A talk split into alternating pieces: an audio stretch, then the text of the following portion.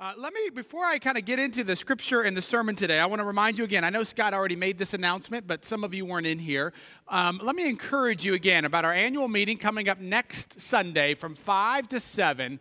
Um, we would love to have you there. This is going to be a good time for us to eat together and fellowship together, but then also a time for us to kind of come in and just hear about what God is doing. We have a couple business things that we need to do, which will be fine, but primarily we're going to be spending the time kind of um, hearing about uh, uh just a few areas where God is at work at ZPC and where we feel like God's continuing to lead us uh, into the future. And so I hope and pray that you will be with us. Um, there is a table right out there in the middle of the gathering space, so I invite you to go there and to sign up for that so that we'll know um, that you are coming.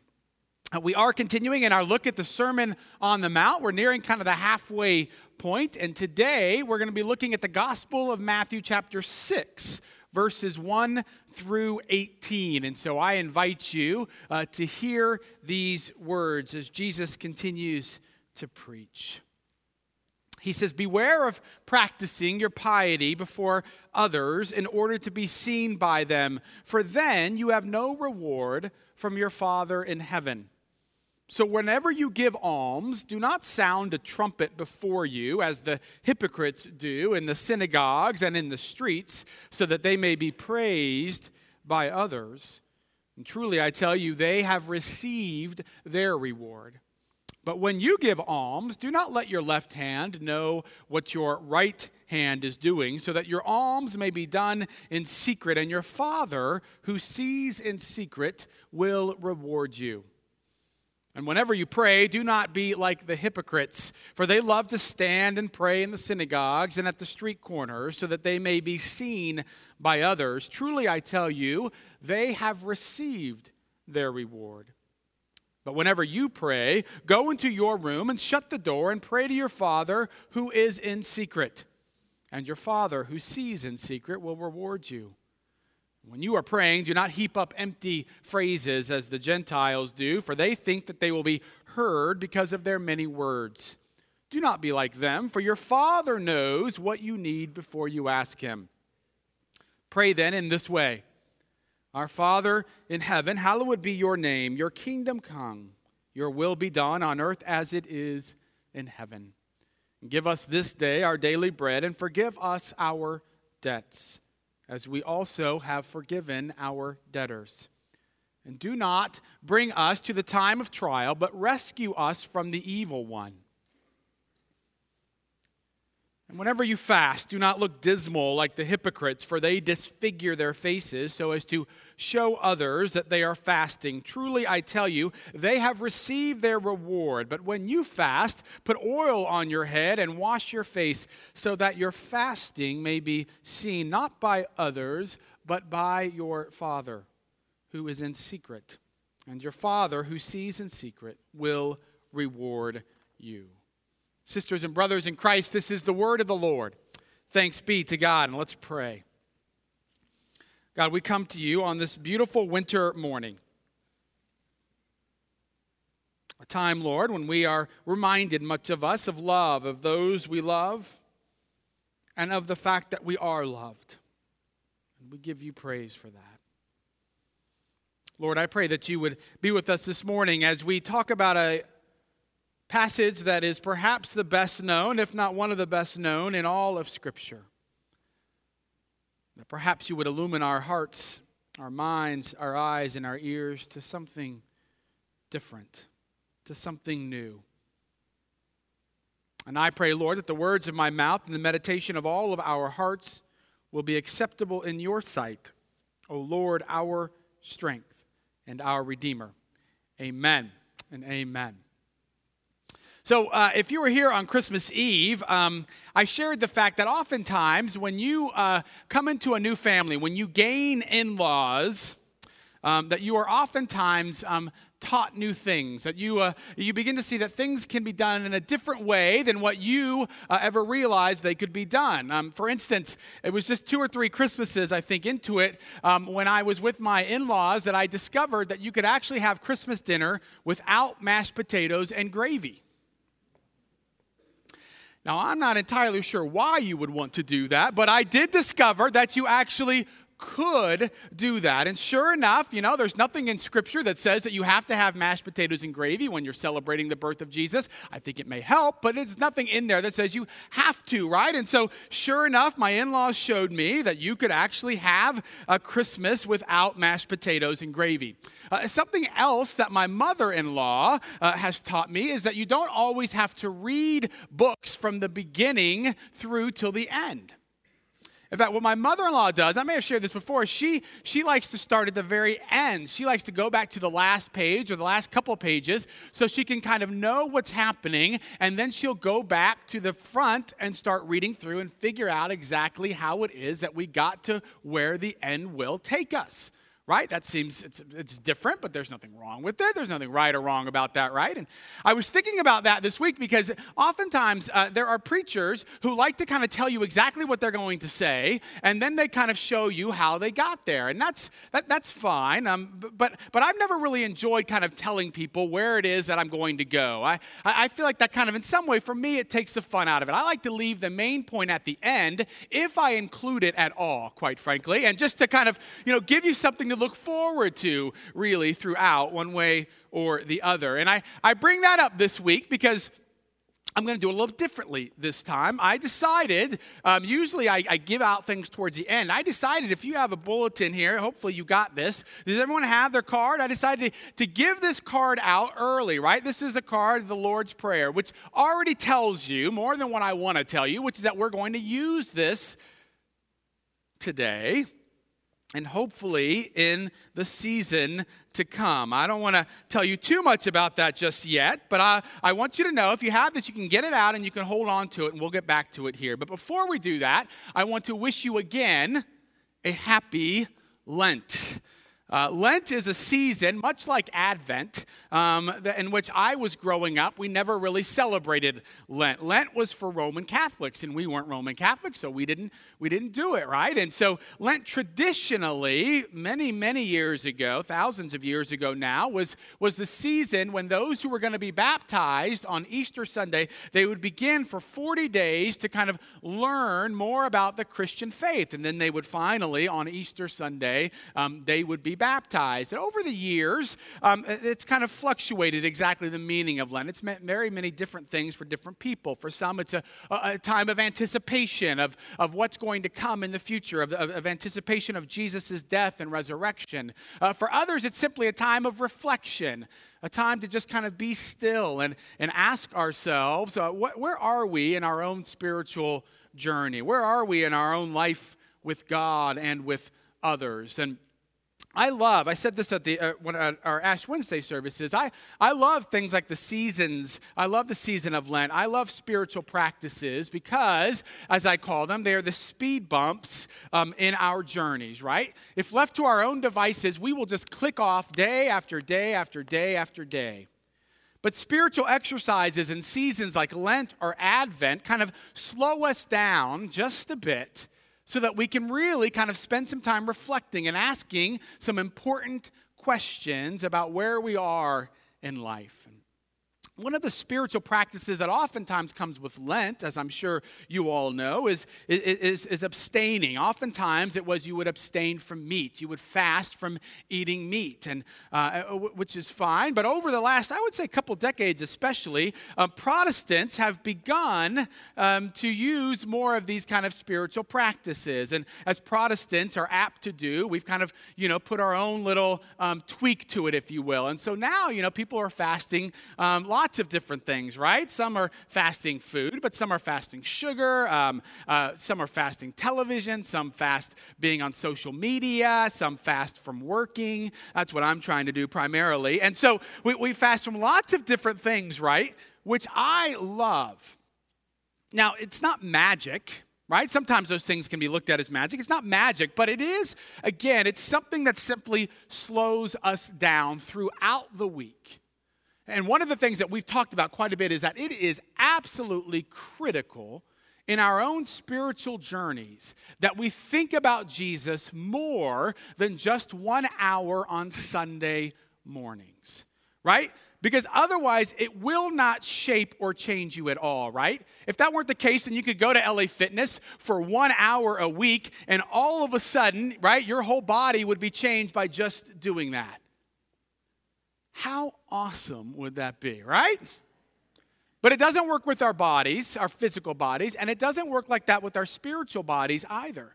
Right? There are times when somebody will come to me, uh, uh, uh, sometime during the weekend, they'll be like, hey, you know what? I have a question about something that you preached last Sunday. And I genuinely will oftentimes have to say, oh man, what did I talk about? Right?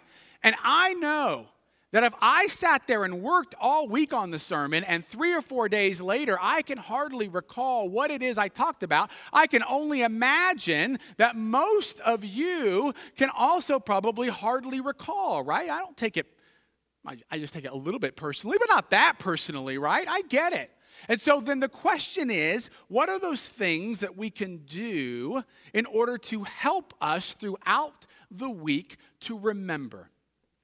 And we've done this already in the last couple of years. We've done several things. We, when we talked about the story of creation, we gave each of you a piece of clay so that you could take it home and put it someplace where you would remember it throughout the time that we were going over that series, that you could remember that you had been created by God right? That you were this wonderful creation of God because we knew how easy it is for us to forget that. When we talked about David and Goliath, we gave you a stone right? And, and, and, we asked you to write down something, something very ordinary about yourself. But what we wanted you to remember is that if God could use an ordinary stone to slay Goliath, then God could use those parts of you that you think are very ordinary in order to do remarkable things. And so we had you take home the stone. We we asked a, a, few days before Christmas that you would um, uh, set your alarm. I asked you to set your alarm either for 9:58 uh, um, if you were at the 9 o'clock service, or for 11:28 if you were at the 10:30 service, so that that alarm would go off and you would remember all week and ask yourself, okay, amongst all the busyness of Christmas, am I reflecting on Jesus? Right? We did all those things as a way of helping you, hopefully, throughout the week to remember. Right? And this isn't just something we've made up. God uses uses this all the time in Scripture. Throughout Scripture, we see things like this, right?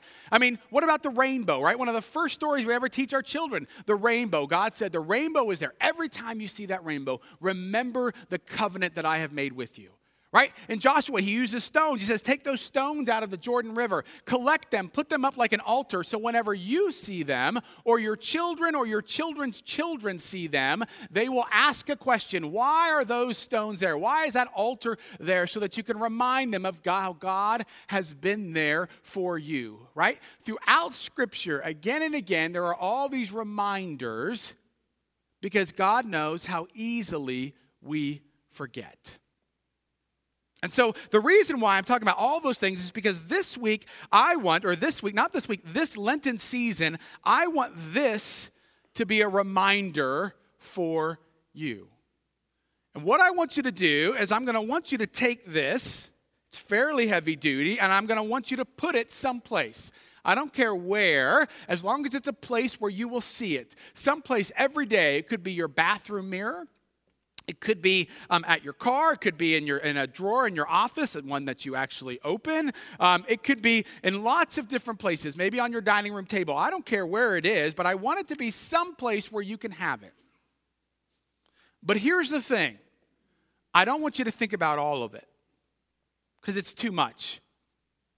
I want you to think about a particular part of it.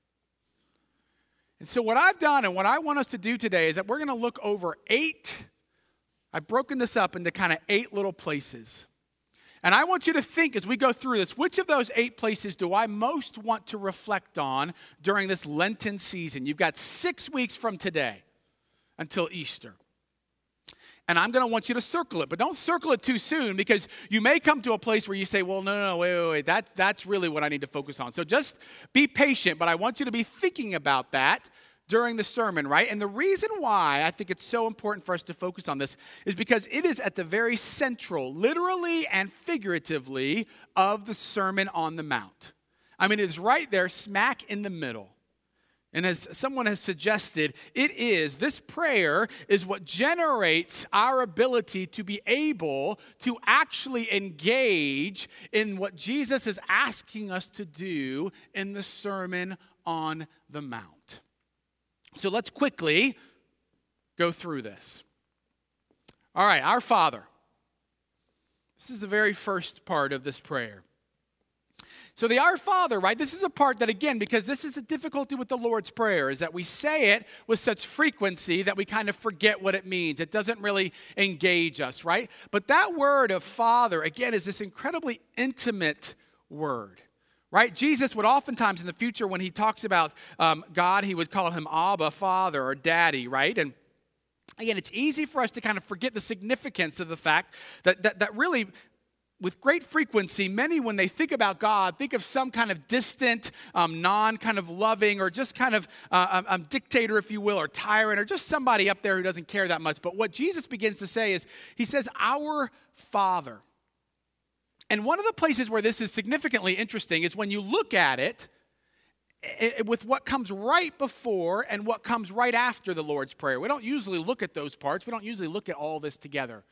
And what Jesus is talking about right before the Lord's Prayer is he's talking about things like giving of alms, prayer, and fasting. And, and what he talks about is he says, don't do it in public, don't do it so that other people will see you. And we usually focus on that part of it, right? We say, okay, I got to start trying to be more humble, not doing these things. But, but what he also says is, don't worry, God sees you.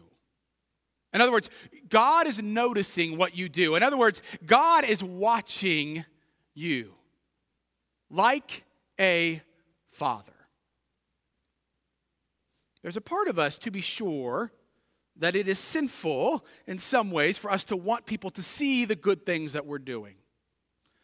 But it is also, as Dale Bruner points out, very much a part of who we are to want to be noticed by God, to want to be noticed by our Father in heaven. This is one of the easiest examples I've been able to kind of come up with ever preaching because just this week, of course, at least three different times my girls have wanted me to notice them, right? If you have a child, you know this, right? Continually, daddy, daddy, daddy, watch me run, watch me run. And wasn't that fast? Yeah, a little bit fast, not that fast, right? But you don't, you don't say that, of course, but you know, yeah, that was great, sweetheart. Wow, right? Daddy, daddy, watch me, watch me jump, watch me jump. Daddy, daddy, you didn't watch me, you didn't watch me, you looked away. I'm sorry, I'm sorry. Okay, I'm watching, I'm watching, right? Daddy, daddy, can you, daddy, can you watch me dance? Can you see me dance? Dad, do you think I'm a good dancer? Right? There's this innate desire for us to be seen by our fathers. And what Jesus is pointing out here, it seems to me, is be assured that God, your Father, who is a Father to you, He sees what you're doing. You are important to Him. He loves you. And it may be that during this Lenten season, that one of the things that you're wrestling with right now is whether or not God notices you, whether or not God sees what you're doing, whether or not you matter to God. And if that's the case, then let me encourage you perhaps at the end here of the sermon to say, you know what, I'm going to circle our Father because I need to be reminded that God does notice me, that I do matter to God. Our Father who art in heaven, hallowed be thy name. Now, right here, again, right, as we've talked about before, this is the contrast. You have the intimacy of God as a father. But then here, there's that sense of who art in heaven. In other words, um, this is God is God. This is the reminder, right, that God is God and that we are not right? We talk about this with some frequency because we easily forget. In fact, I want you to look at the person who's next to you and I want you to remind them that they are not God. Right? Some of you, this is not the first time you've said this to the person who's next to you. Now, again, usually when we think about that, we think of someone who's like controlling or who thinks, you know, who's, who's maybe a megalomaniac, right? And they, they feel like they have to be a god of some sort or they act as if they are. And surely there are some of those cases. But more often than not, where I have seen this in others and quite frankly in my own life is when it comes to anxiety, when it comes to worry. You see, frequently when there are things that we are worried about, we, we try to, we, we think if we worry about it, whatever it is, health or, or, or, or a job or whatever, if we worry about it enough, it gives us this kind of false sense of control, right? As if we are control, in control, as if we are God.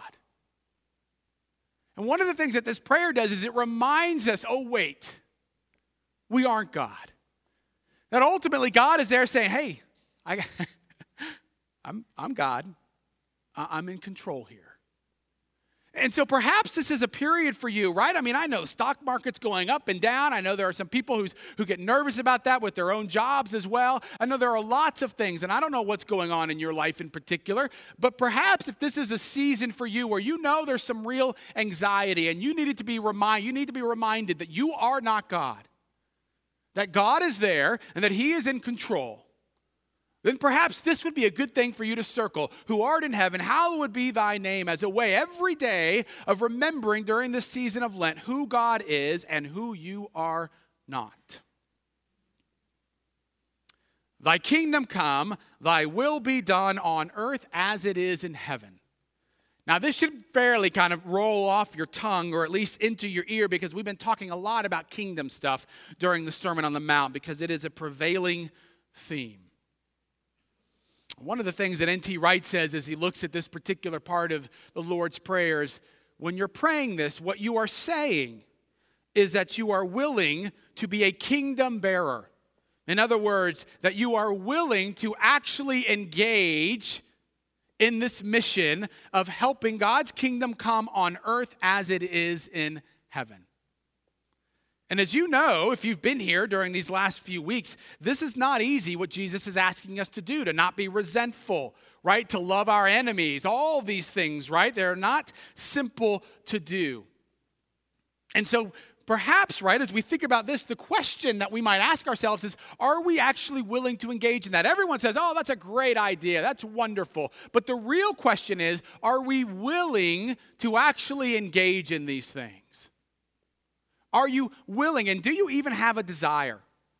Sometimes we always put on a little church happy face, right? That says, "Oh yeah, we really want we really want this," but we're not actually perhaps willing to really do it. And so perhaps one of the things that you can do during the season of Lent is say, "God, you know what? Not only do I really not, not only do I not know if I can do this, I'm not even sure I want to do this."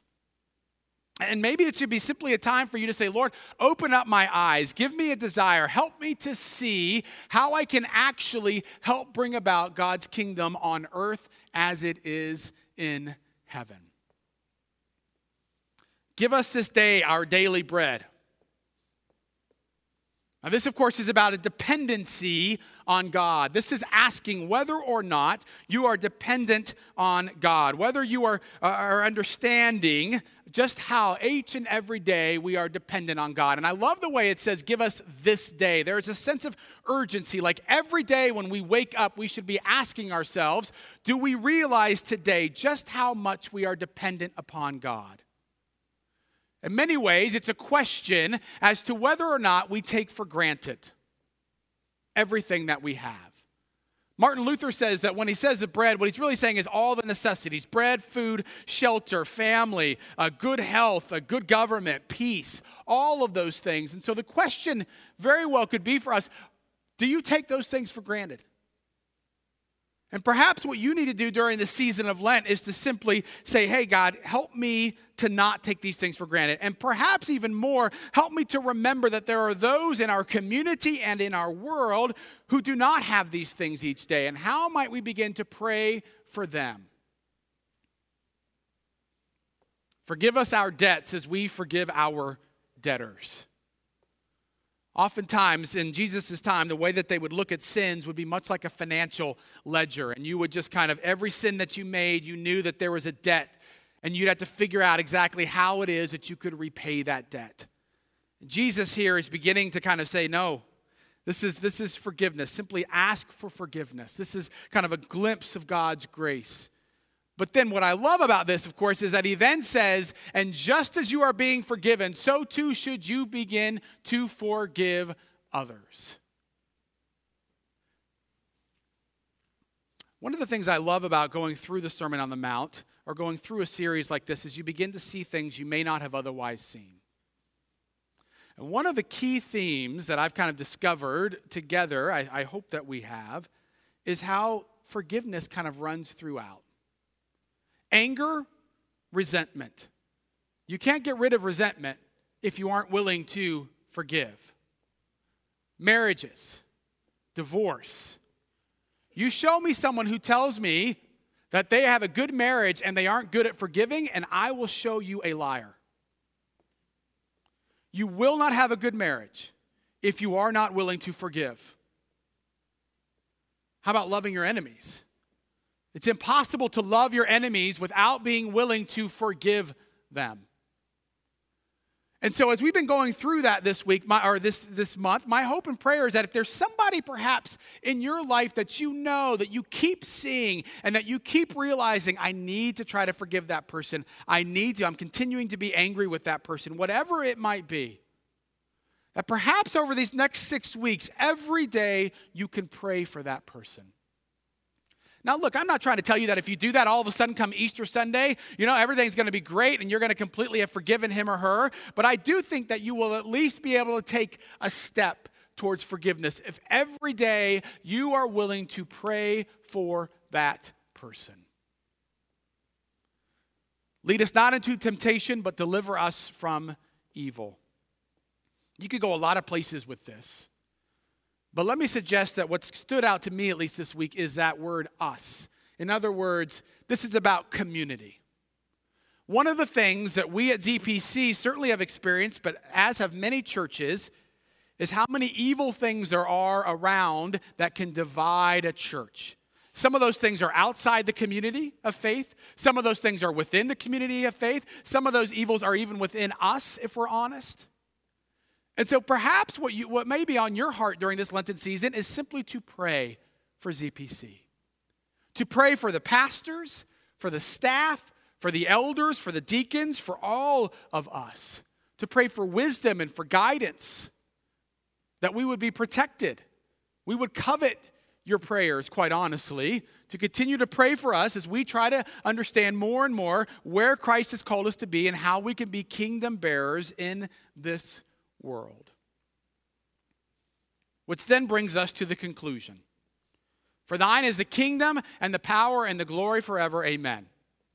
Now, if you were really paying attention, you would have noticed that when we read this in Scripture, that part was not in what I read. And there's reasons for that. It's in particular versions and not in particular versions. And it comes about because of a debate as to whether or not Jesus actually said this or whether or not the early church kind of put this on as a good doxology, a good ending. And I'm not going to get into that um, debate right now. If you're interested in that debate, uh, it's something that Scott loves to talk about. So I would encourage you to do that. Um, no? Okay. Happy Valentine's Day, Scott. So, but Basically, what this is, is giving celebration for who God is. Right? That, that, that, this is God's world. And this is for God's glory.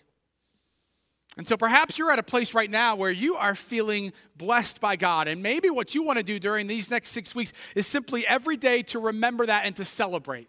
To celebrate how you've seen God at work in your life. To celebrate just how incredible God is. And so I'd encourage you to circle that. Now, look, I don't know which one of these you need to do. You've got to figure this out on your own. But perhaps, again, this is the end, so I want you to think about this. If you have a pencil or a pen, I want you to really start thinking about which of these do you want to circle. Is it a need for you? Do you have a need to really kind of believe even more strongly that God really loves you, that He sees you? Do you need to be reminded? Are you in a time of anxiety that God is God and that you are not and that God is in control? Do you really need to wrestle with whether or not you are willing to really engage in God's kingdom on earth as it is in heaven? Do you too easily take what you have for granted? You need to reflect on that in these six weeks.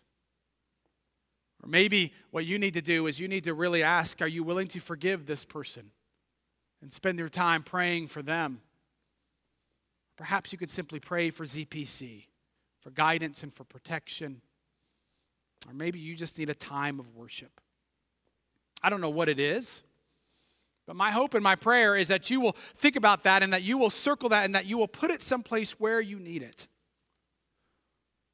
And I want to reiterate the fact that this isn't just something to do. I was reminded of that a couple weeks ago. A couple weeks ago, I got an email, and in the subject line, it said 958 Journal. And, and, what it was was, uh, was a woman, a ZPCer, who had, who had, who had uh, begun this practice of, of what we had said back at Christmas time, was, which was at 958, set the alarm. And she said, you know, I've never been that great at praying outside of church, but but I decided to set the alarm, and she said at that point, this was a couple weeks ago, she continued to do it. And every day at 9:58, she was she was thinking and she was reflecting and she was reminded when that alarm went off of God and thinking about that. And it was remarkable as I kind of read through. There was kind of a, a little bit of a journal, just kind of an excerpt of some things that she'd begun to see about, about changes or things that have been happening in her family or in her, her in her personal life or at the workplace or with friends. And it was, it was incredible to just kind of read through this kind of time of reflection that had happened because at 9:58 every day she had stopped. She put that speed bump in her life in order to reflect outside of church, outside of 4775 West 116th. And because of that, she'd been able to see how God had been at work. So I want to ask you, I encourage you to take this and to, to, to circle it. And every day during these next six weeks, to reflect on whatever area that is. And to just imagine that if every single one of us did that, my guess is we would cover the whole Lord's Prayer. And how might we, by the end of these six weeks, how might we come Easter time as we celebrate the resurrection of Jesus? Might we not look just a bit more like the kingdom of God?